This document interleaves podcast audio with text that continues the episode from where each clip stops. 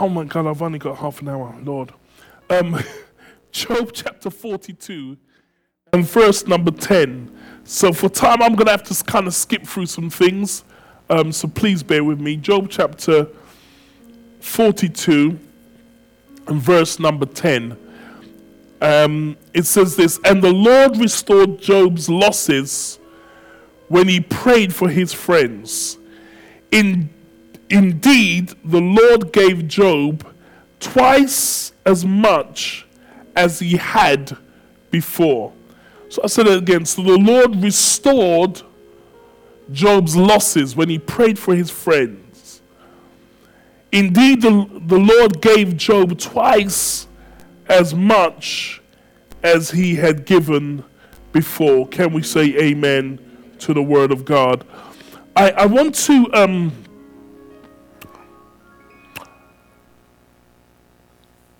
how am I going to do this? Help us, Holy Ghost. I want to talk about the power to get wealth. The power to get wealth. And I'm starting in Job. But I just want to kind of give a picture a little bit of, of Job and Job's life um, that some of you may know, but that's not where the main focus is. He's just a someone that I want to use it as example. Then I want to go to some principles. Amen. So just bear with me just a little while while I just kind of lay this out. Um, Job in Job chapter one speaks about Job being a man who was blameless, chapter 1, verse 1 says, he was blameless and he was an upright man and one who feared God. And he shunned evil, he hated evil. Job was a good man. Um, when you are described as a person who's blameless, that is a good thing to speak about someone's character when it's hard for you to find something that you can, because you know we like to criticize everybody. There's always criticism there. And when you can find uh, someone, when you're trying to find something negative to say and you struggle, that means it's a good thing, amen? That he's a blameless man and he was one who was upright and one who feared God and he hated evil. That's so important. And the Bible says that in the days of feasting, um, verse number five, and run his course, that Job would send and sanctify um, his children. He had seven sons, three daughters. And look, look at the kind of person that he was. He would sanctify them, and he would rise up, raise up early in the morning and offer burnt offerings according to the number of them and Job says, It may be that my sons have sinned and cursed God in their, in their hearts. And Job regularly would pray and offer sacrifices on behalf of his children. That's a good father. That's a good father. So here was Job. He was enjoying for a period of time the blessings that was upon his life. I just want you just to just to let this sink in, that in reference to him, he was an upright man, he was an honest man, he was a faithful man, and we will use the kind of language today to say he was a man of integrity. That's very hard in today's society to say that someone is a person of, of integrity. This person has integrity. What if we have a chance and we had a chance to read through this, you will see that the Bible speaks about Job as being a wealthy person. He was not poor, he was a wealthy person. The Lord had blessed him to be a father of seven sons and three daughters. And it's when we begin to read through, though he was blessed, calamity came upon him. A challenge came upon him because the Bible talks to us um, that um, the Lord, Satan presents himself with the sons of God in, in verse number six. And Satan came along with the sons of God, and, uh, and the Lord speaks to Satan and says, Where are you coming from? Where, where have you been? And Satan answered the Lord and says, I've been going to and fro on the earth, and from walking back and forth on the earth. And then the Lord asked Satan a question. Whilst you're going backwards and forwards on the earth, to and fro, have you been considering or have you considered my servant Job? And he describes God speaks, when God speaks something good of us is wonderful. And God says, There is none like Job on all the earth. He is a blameless man, he is an upright man, a one who fears God and shuns evil. I've got to paraphrase just for, for time, just bear with me. And Satan says, You know, I, I hear you that Job fears God and, he fears you. We, we, we understand that.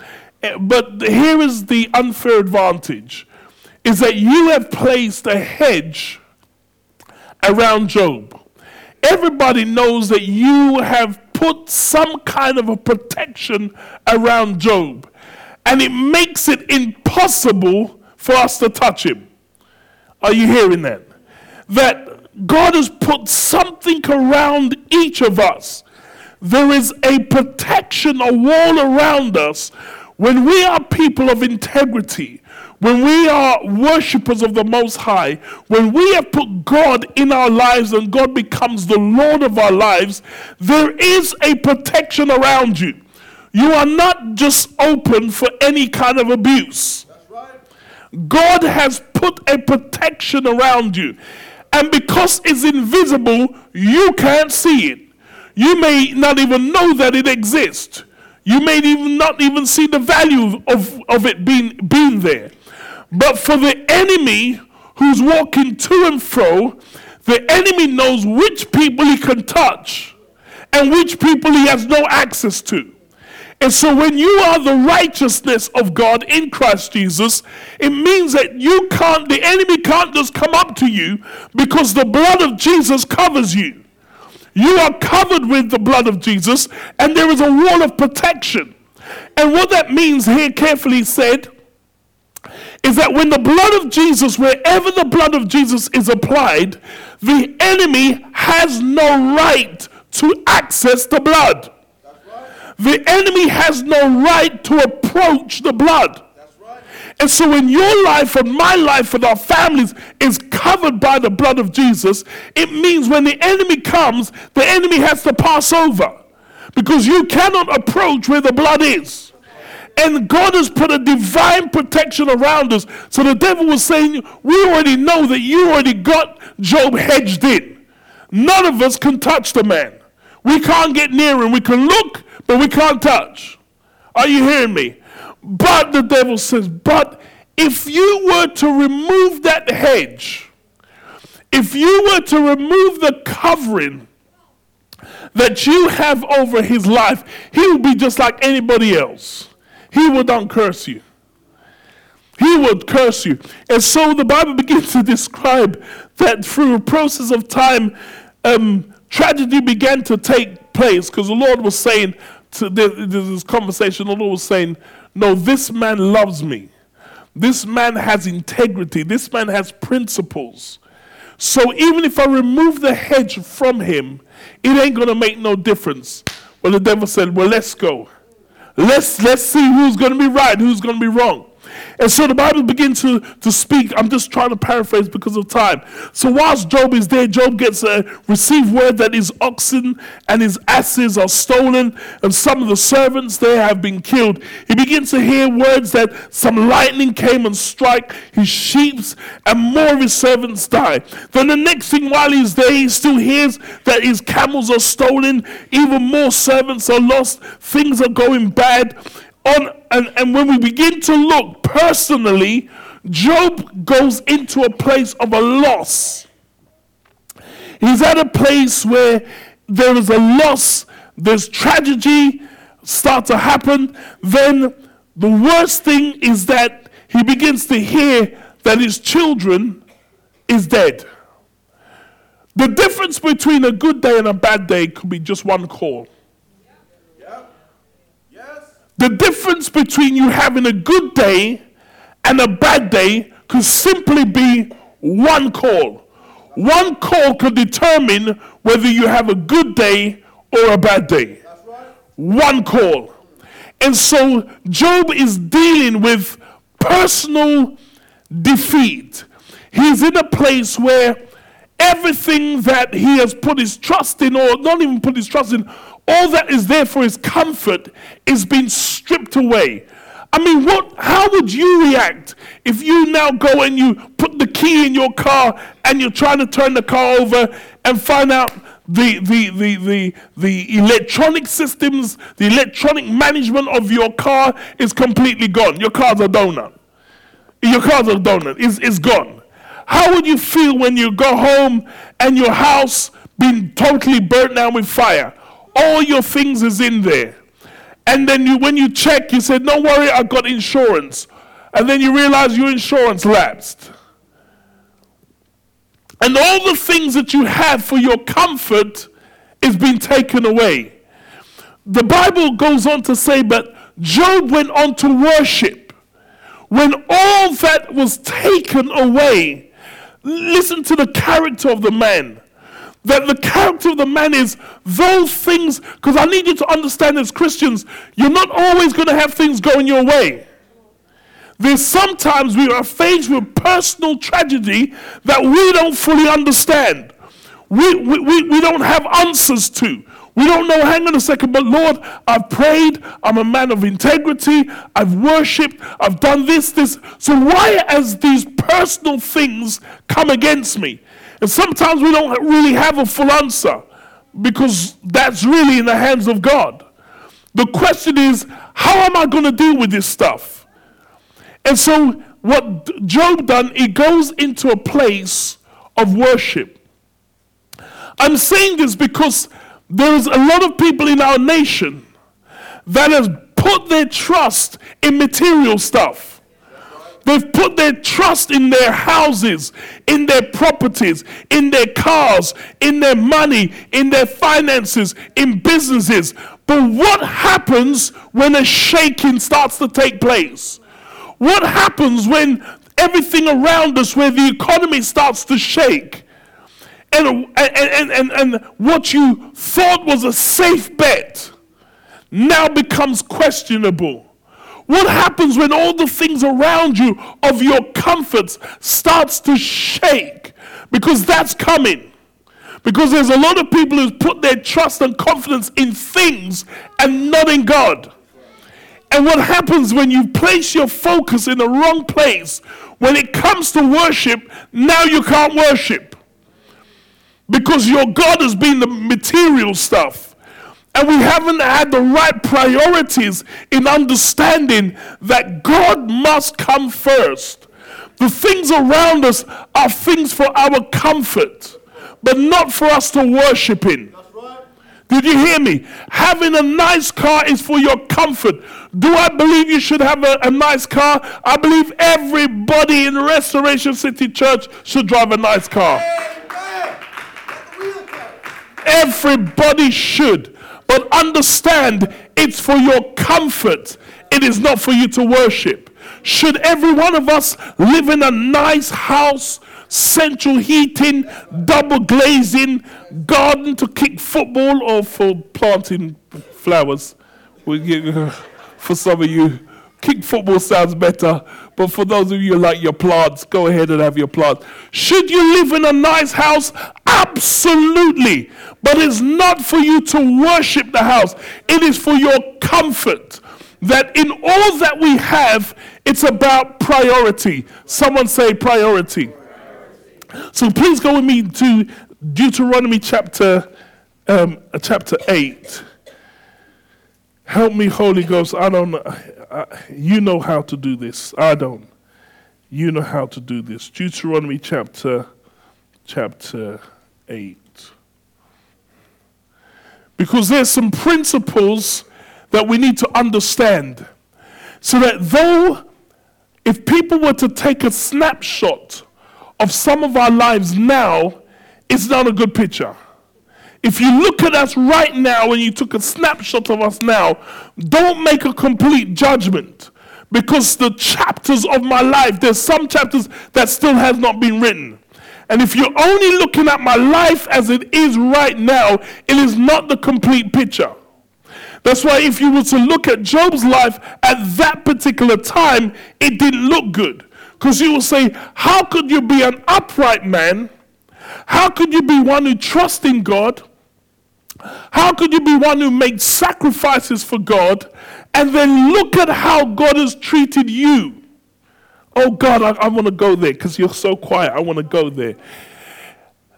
Look, you've, you're upright. Look at how you come to church. Look at how all the, the offerings, the tithes you've put into church. And look at how the church treats you. Look at how people treat you. I'm just going to bring it home. And that's what they were doing. If you look, even Job's wife says, Why are you still holding on to your integrity?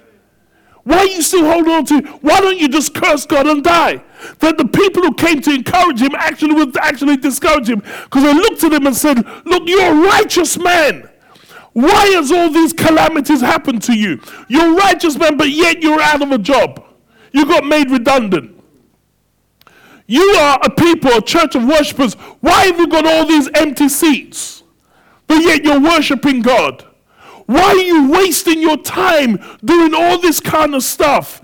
And this is what sometimes is presented. Because if you only look at it now, you don't have the whole picture. Some people only look at your life as it stands today. But that's why I wanted to take you to the end of the chapter to see that God is a God who restores.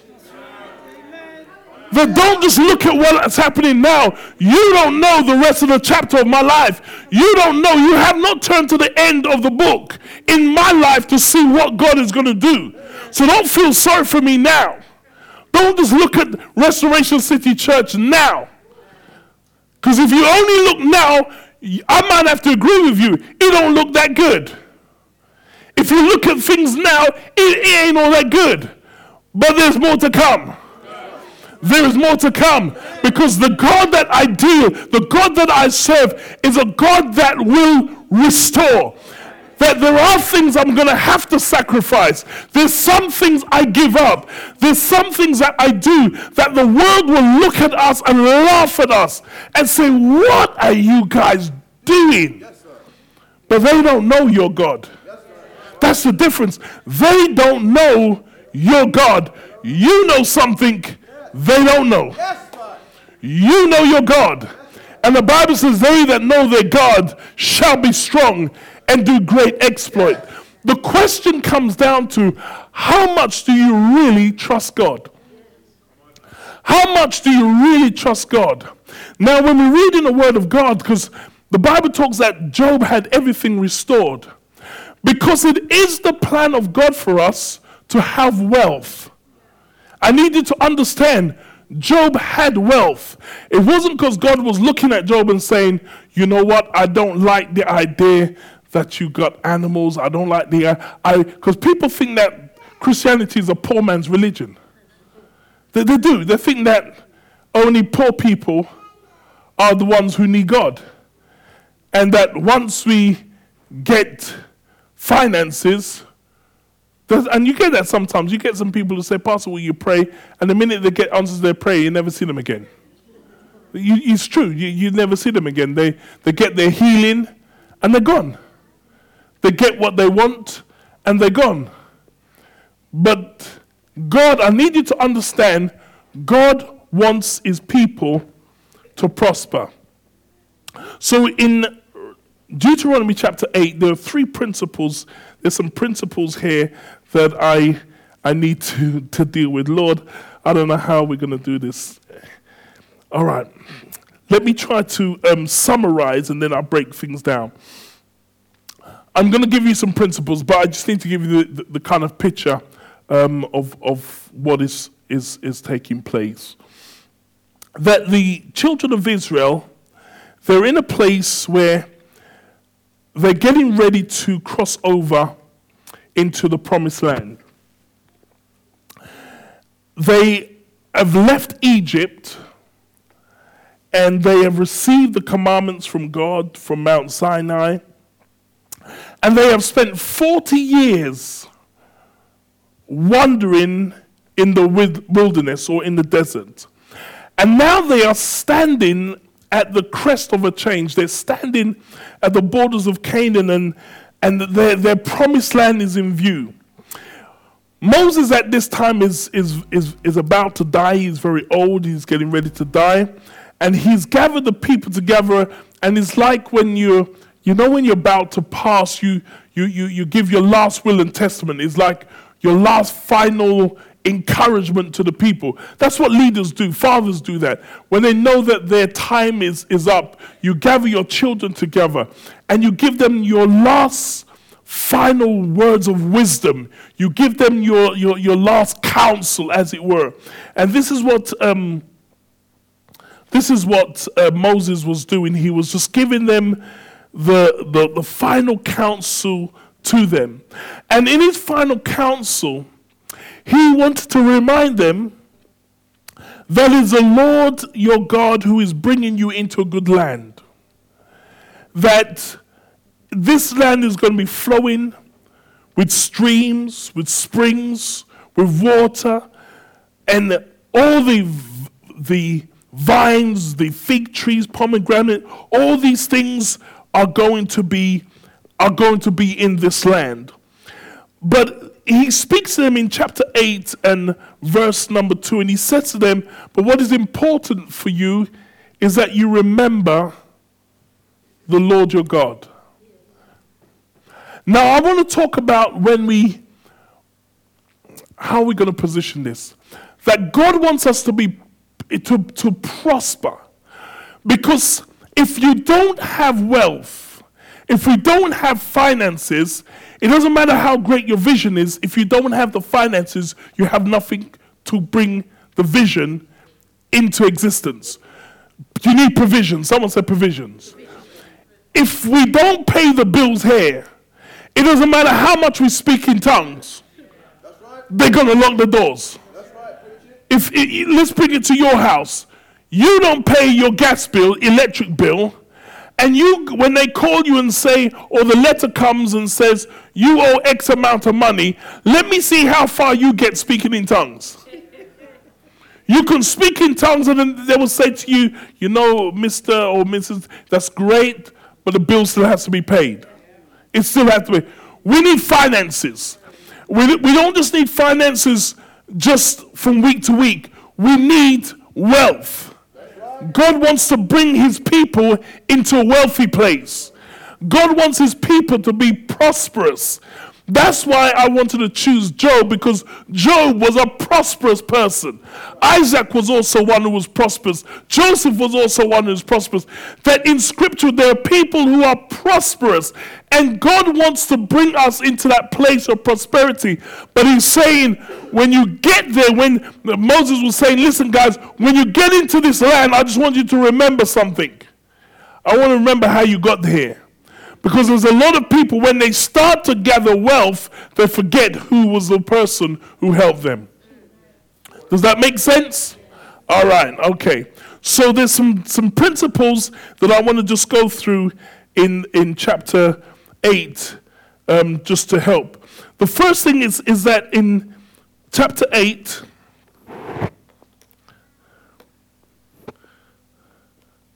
now why do I need my glasses? In verse number 8, he says, But you shall remember the Lord your God. Is that verse 8? You got that up? You, is that Deuteronomy 8? Verse 18, please. Verse 18.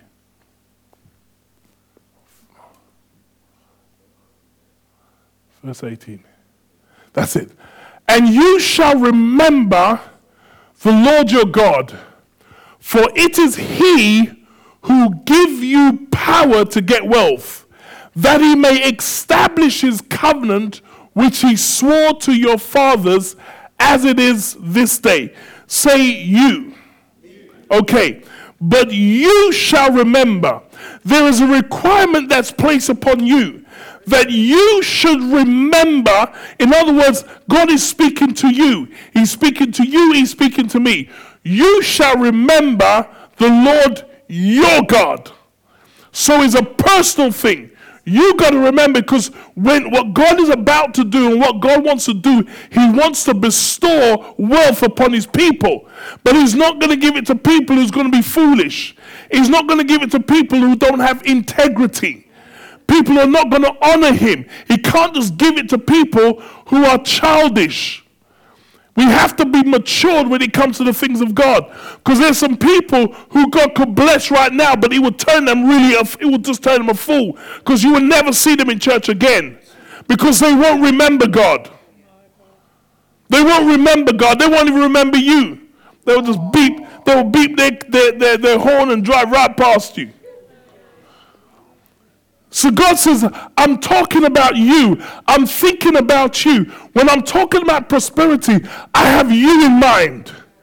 When I'm thinking about wealth, I'm thinking about my church. I'm thinking about you, the person that you're sitting next to. I'm thinking about you, that you must remember your God. In other words, these are for people who've come into a relationship with God, that they know their God that Deuteronomy 8 18 is speaking about me, that I belong to God. Anyone who is a child of God, God wants to bless.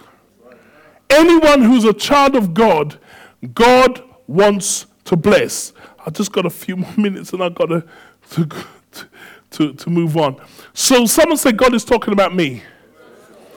God is talking about me. That's what the word of God. So what we've got to do is take this word and apply it to ourselves. That this is not for someone else. This word is for me right now. And that's why it doesn't matter what position you're in, whether you're in a position where you're in a place of restoration where God has, is, has restored double portion to you, or you're right at the beginning where Job is, where everything has just been taken away from you, and you're thinking, I don't even know what's going on. It doesn't matter what position, whether you're in a wealthy position or whether you're down here on the scales, this word applies to me. Amen. The second thing he says to, to us is that the word applies to us. The second thing he says to us is that we, the people of God, must remember God. That when you become successful or whether you're not successful, always remember God. Remember how you got here. And understand that even though you have worked hard, even though you've done so much, remember God. Remember God. Just like, wasn't it Esther? When Esther got into the palace, that Mordecai had to remind her listen, you didn't get here on your own merit. You didn't get here on your own merit. Now that you're in the palace, remember us Jews that's out here. Remember, we're getting ready to kill. You're in the palace. But remember us. So when God begins to elevate you, remember the Lord God. When God begins to bless you financially, remember it's God. That this is God who's given you the ability. Just someone say, remember God. Because as I said, this would not, he would not have told us to remember if we didn't have the potential to forget. He wouldn't have told us to remember if we didn't have the potential to forget.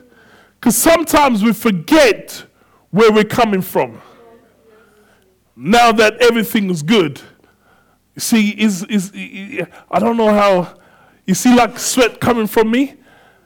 I remember the days going to Sunday school when we used to use the little huts you see, before your time. Huts.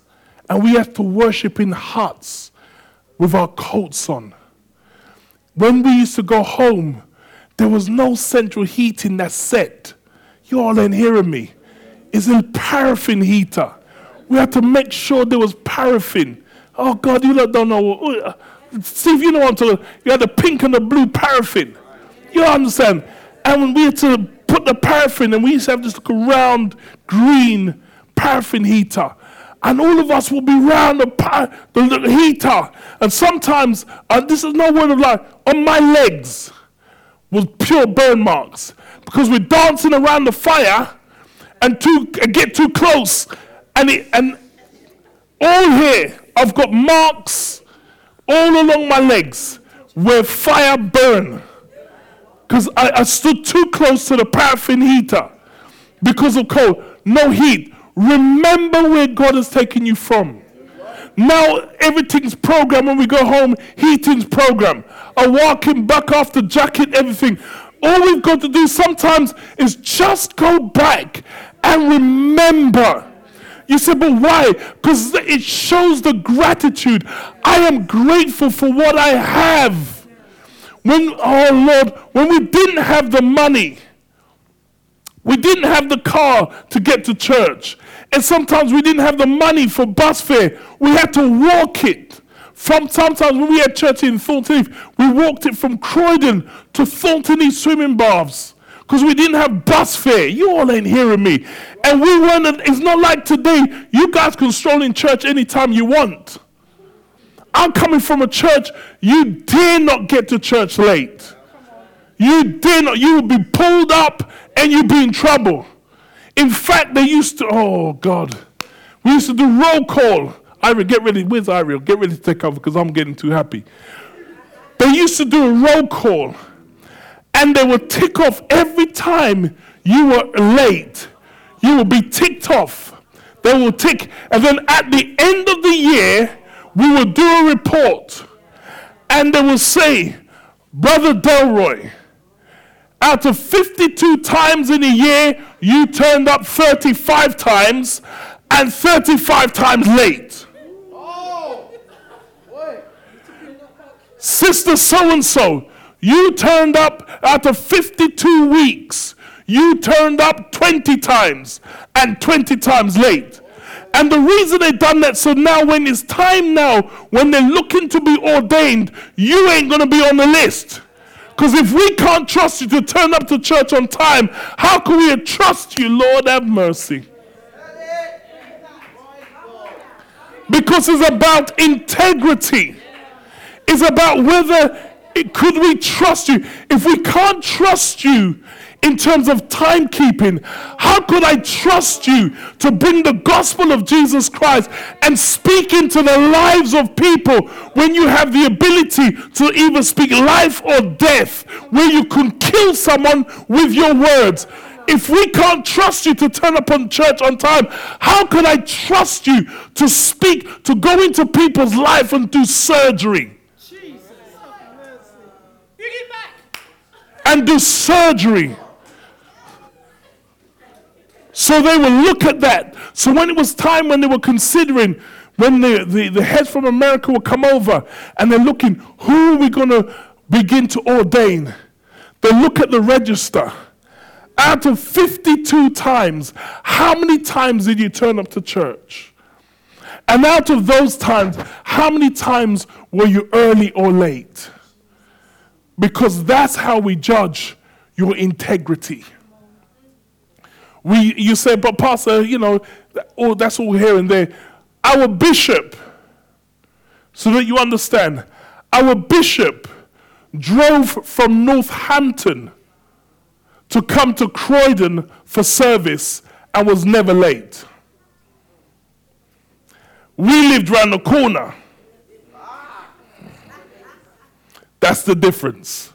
We live round the corner and we struggle to be on time and the bishop will drive from Northampton and get down before those of us who lived around the corner. Help us, Holy Ghost. We need to remember the Lord your God. I'm going to have to stop there. I'm going to have to stop there. Um, next week, I'm going to go through a series because I want to teach us how some strategic things to position ourselves for God's wealth to come upon us. He cannot give it on undisciplined people. We have to be disciplined according to the word of God, not man's standard. So listen, if a shaking does come to our nation, God has already positioned us that our wealth does not come because of the what's happening in the economy. It's because we have aligned ourselves to the word of God. This house is coming into a place of financial blessing. And I have to teach the word so that we are disciplined. We align ourselves to the word of God. That every, I want everyone in the house to be blessed. I said, I want everyone in the house to be blessed. That we are prosperous. And that He gives us the power to get wealth. We, we need wealth because bills have to be paid. God's house is going to be taken care of. Your family is going to be taken care of. Your home is going to make sure it's taken care of. So, whatever is happening around us, God is going to put His super on our natural, and we're going to walk in supernatural provisions and blessings. Let the drama come. Bless the Lord. So, sorry for time. Please excuse me.